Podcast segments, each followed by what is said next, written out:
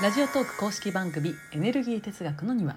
皆さんこんにちは。この世を見える世界と見えない世界の両面から紐解く人生哲学エネルギー哲学をお伝えしています。オフローラです。この番組では皆さんからいただいた様々なご質問ご相談にお答えしていきます。何かお聞きになりたいことがある方は公式 LINE までお送りください。お待ちしております。今アプリを開いたらねあのーこんなに配信が続くなんてすごいです。えっ、と300回って出ました。はい。もうそんなに配信しているようです。ちょっと数字があれこ今日で297回目だと思うんですけど300回らしいです。あれ？もう300回達成してじゃあこれ301回目かな。まあいいやとにかくそれぐらい配信しているようです。やりますねなかなか。はい。おはようございます。スオフローラです。はい。えー本講座14期15期が始まりましてねその感想を講座生たちが送ってきてくれていますのでちょっとねあのご紹介したいと思います。えっ、とですね。自己啓発心理学引き寄せの法則不器用な自分の人生がどうにか生きやすくなる考え方はないものかと長い間求め続けてきました。フローラさんがおっしゃる通りどれもある一点から切り取ったものの見方なので間違いではないけれどどれにも行き詰まりを感じてしまいふとした時に私いつまでこんなことしてるんだろうと虚しくなることがあったんですよね。それでも以前よりは随分生きやすくなったのですがなんというかリーチはたくさんあるのに全然ビンゴが出ない無駄に穴だらけのカードを持っているような感じだったのです。でもこれで胸を張ってビンゴと言えそうです。もちろん最後の数字を読み上げてくださるのはフローラさん。私の心のミットど真ん中を狙って一言一句を放ってくださる今までの人生を紐解く快楽とはまさにこのことだと思いました。本当におっしゃる通り今までの学びが無駄にならなかった。一番初めにエネルギー哲学に出会っても多分わからなかったです。っていうね。はい。これがねあのこれまでよくいただく、えーよくいただよくいただいてきた感想、まあ、いろんな感想をいただくんですけれどこの感想はねあの本当に多いですね。はい。いろいろ勉強してきてるんですよね皆さんね。そんな人がたどり着くところがエネルギー哲学なんだなと思って本講座をやっています、うん、長い間この人生をどうにかする方法はないから探してきた、えー何かを学ぶたびにね、えー一時はいいのだけれどもすぐに元の自分に戻ってしまう。そんな経験をしてきた人多いんじゃないですかね、うん、うちのね認定講師にも、あのーそんな人はいますよ、うん、壮大な高橋はね、えー自分のブログにこういうふうに書いていますね。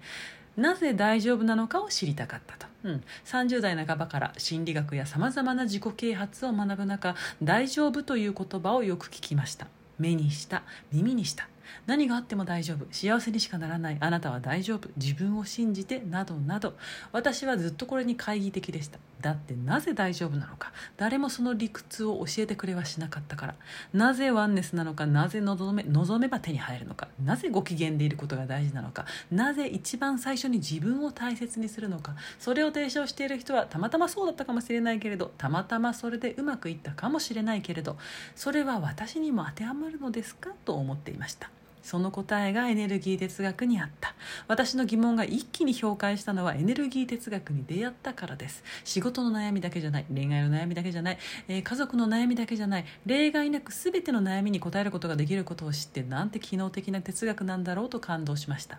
そして機能的なものは美しい。美しいものを何より求める私にとって美しいエネルギー哲学にずっと関わっていけることは心が震える喜びなのですと、うん、たくさんの方があの素晴らしい考え方を提唱していてそのどれもがねその方にとっては本当なんだと思いますよ。エネルギー哲学で言っていることもね一部を切り取ったら誰かと同じことを言っているとなるでしょうしそれで当然ですよね。でも一部しか見てないと必ず矛盾が生じるわけですよ、えー例えばね心理学を学ぶと幼少期の親との関わりについて学ぶことになりますね。親との愛着の形成がその人の、え人格だったり認知を決めていて現状に何か問題が起きる人はそこにフォーカスしていく必要があるというまあかなりざっくりですけれどそんなことを学びます。そこに発達の話まで入れるとこれはもう遺伝の話にもなってきますよね。でそうこのさ遺伝的な要素つまりその人の肉体的なこともっと言い換えたら五感ですよね。五感がどこまで発達しているか。でそれによってね、えー知能も違ってきますよね。もうその時点でさ、えー現実の認識に大きな差が出ることが分かりますよね。一つの事象であっても、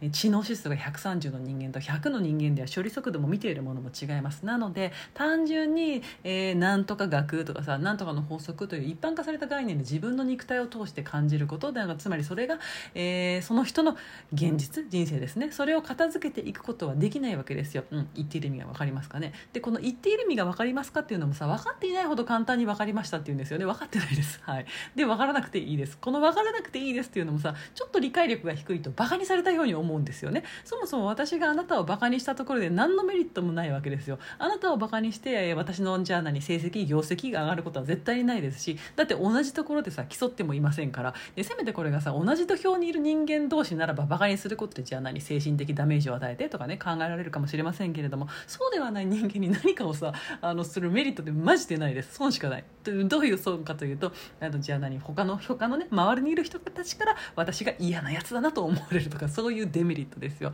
うん、そう。あじゃあ話を戻します。はい、では今度は引き寄せの法則を考えてみても願ったら叶うわけですよね。意志の力、えー、みたいなね。集合無意識とか。あんまり興味がないのでねこれぐらいしか知らないんですですけれどもあのあ心理学の方がね断然興味ありますね。うん去年大学に私入り直したんですけれどあでもね結局そんなことをしてる時間がなくて退学したんですけれど 入った学部は心理学部でした。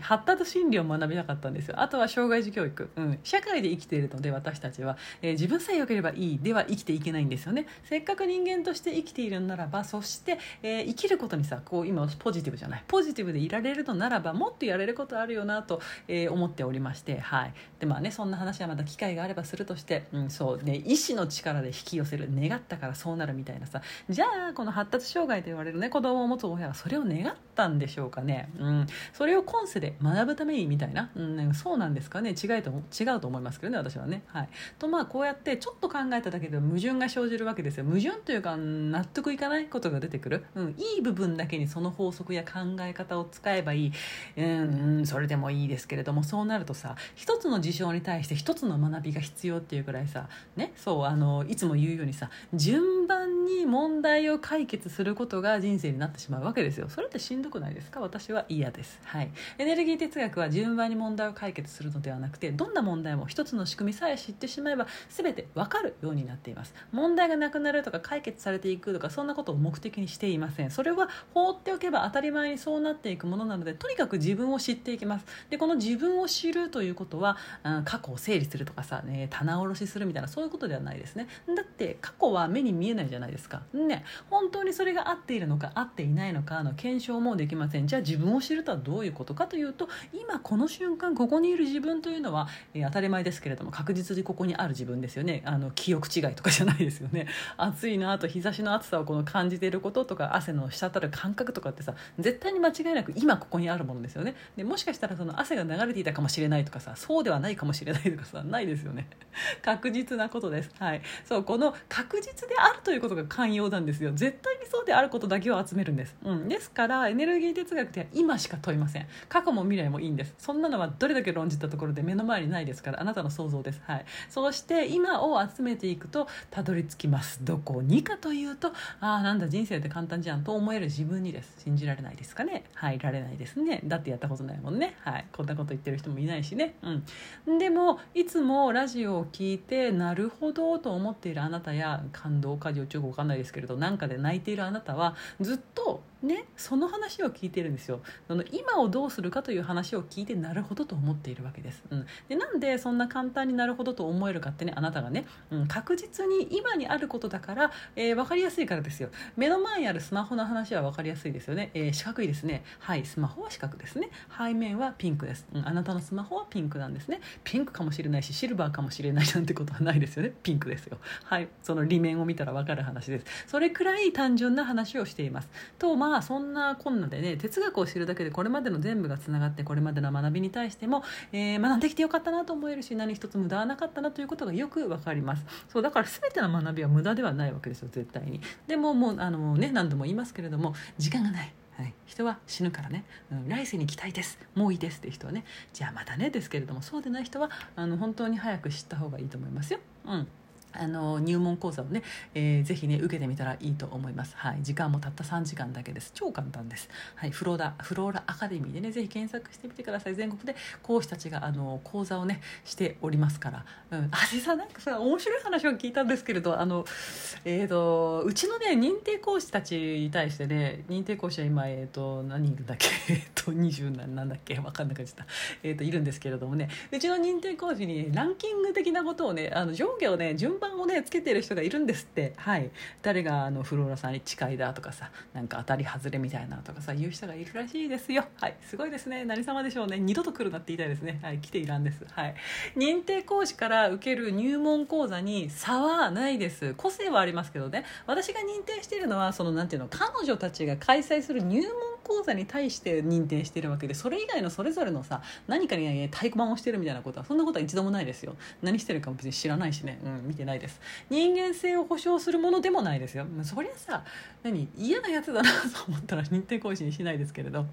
もろ手を挙げてこの人は素晴らしい人間ですとも言いませんよ。だって彼女たちの何を知ってるわけではないですからね私はね、うん、ただ入門講座に関しては知ってますよ。彼女たちがどれだけ理解してるか伝える力があるか。入門講座に関してはねエネルギー哲学を全部理解している人はいません、はい、そして彼女たちが認定試験を受けるためにどれだけ努力をしたかを知っています。どれだけ頑張れる人間かズルをしない人間かを知っています。性格がいいですみんな、はい、性格が良くて努力家である人しかうちにはいないですね。性格が悪い人はさ絶対ね当たり前だけど近くにいて欲しくないよねそりゃ、うん、というわけで誰から受けても入門講座は入門講座です。安心して受けてください。はい。なんか今日はもうねエネルギー哲学についての話に終始しましたね。なんかねなんかちょっと違う話をここは導入で違う話をしていこうと思ってるんですけどもう11分過ぎてるわ。まあいっか。はい。とにかくね。本講座は最高の時間ですのであの受けるだけで人生が変わりますから。そんなわけないと思うかもしれませんがそれはあなたが本講座を受けたことがないからです。全問答みたいですけれども。はい。よし。というわけでえー、っとなんだろう。毎日え暑いですがどうぞ皆様あのエネルギー哲学に触れながら、はい、楽しい夏を過ごしていってください。はい、それでは皆様、えーと、今日も良い一日をお過ごしください。時間が足りなかったな。全然足りなかった。すっごい中途半端に終わる。はいごきげんよう。スオフローラでした。バイバイ。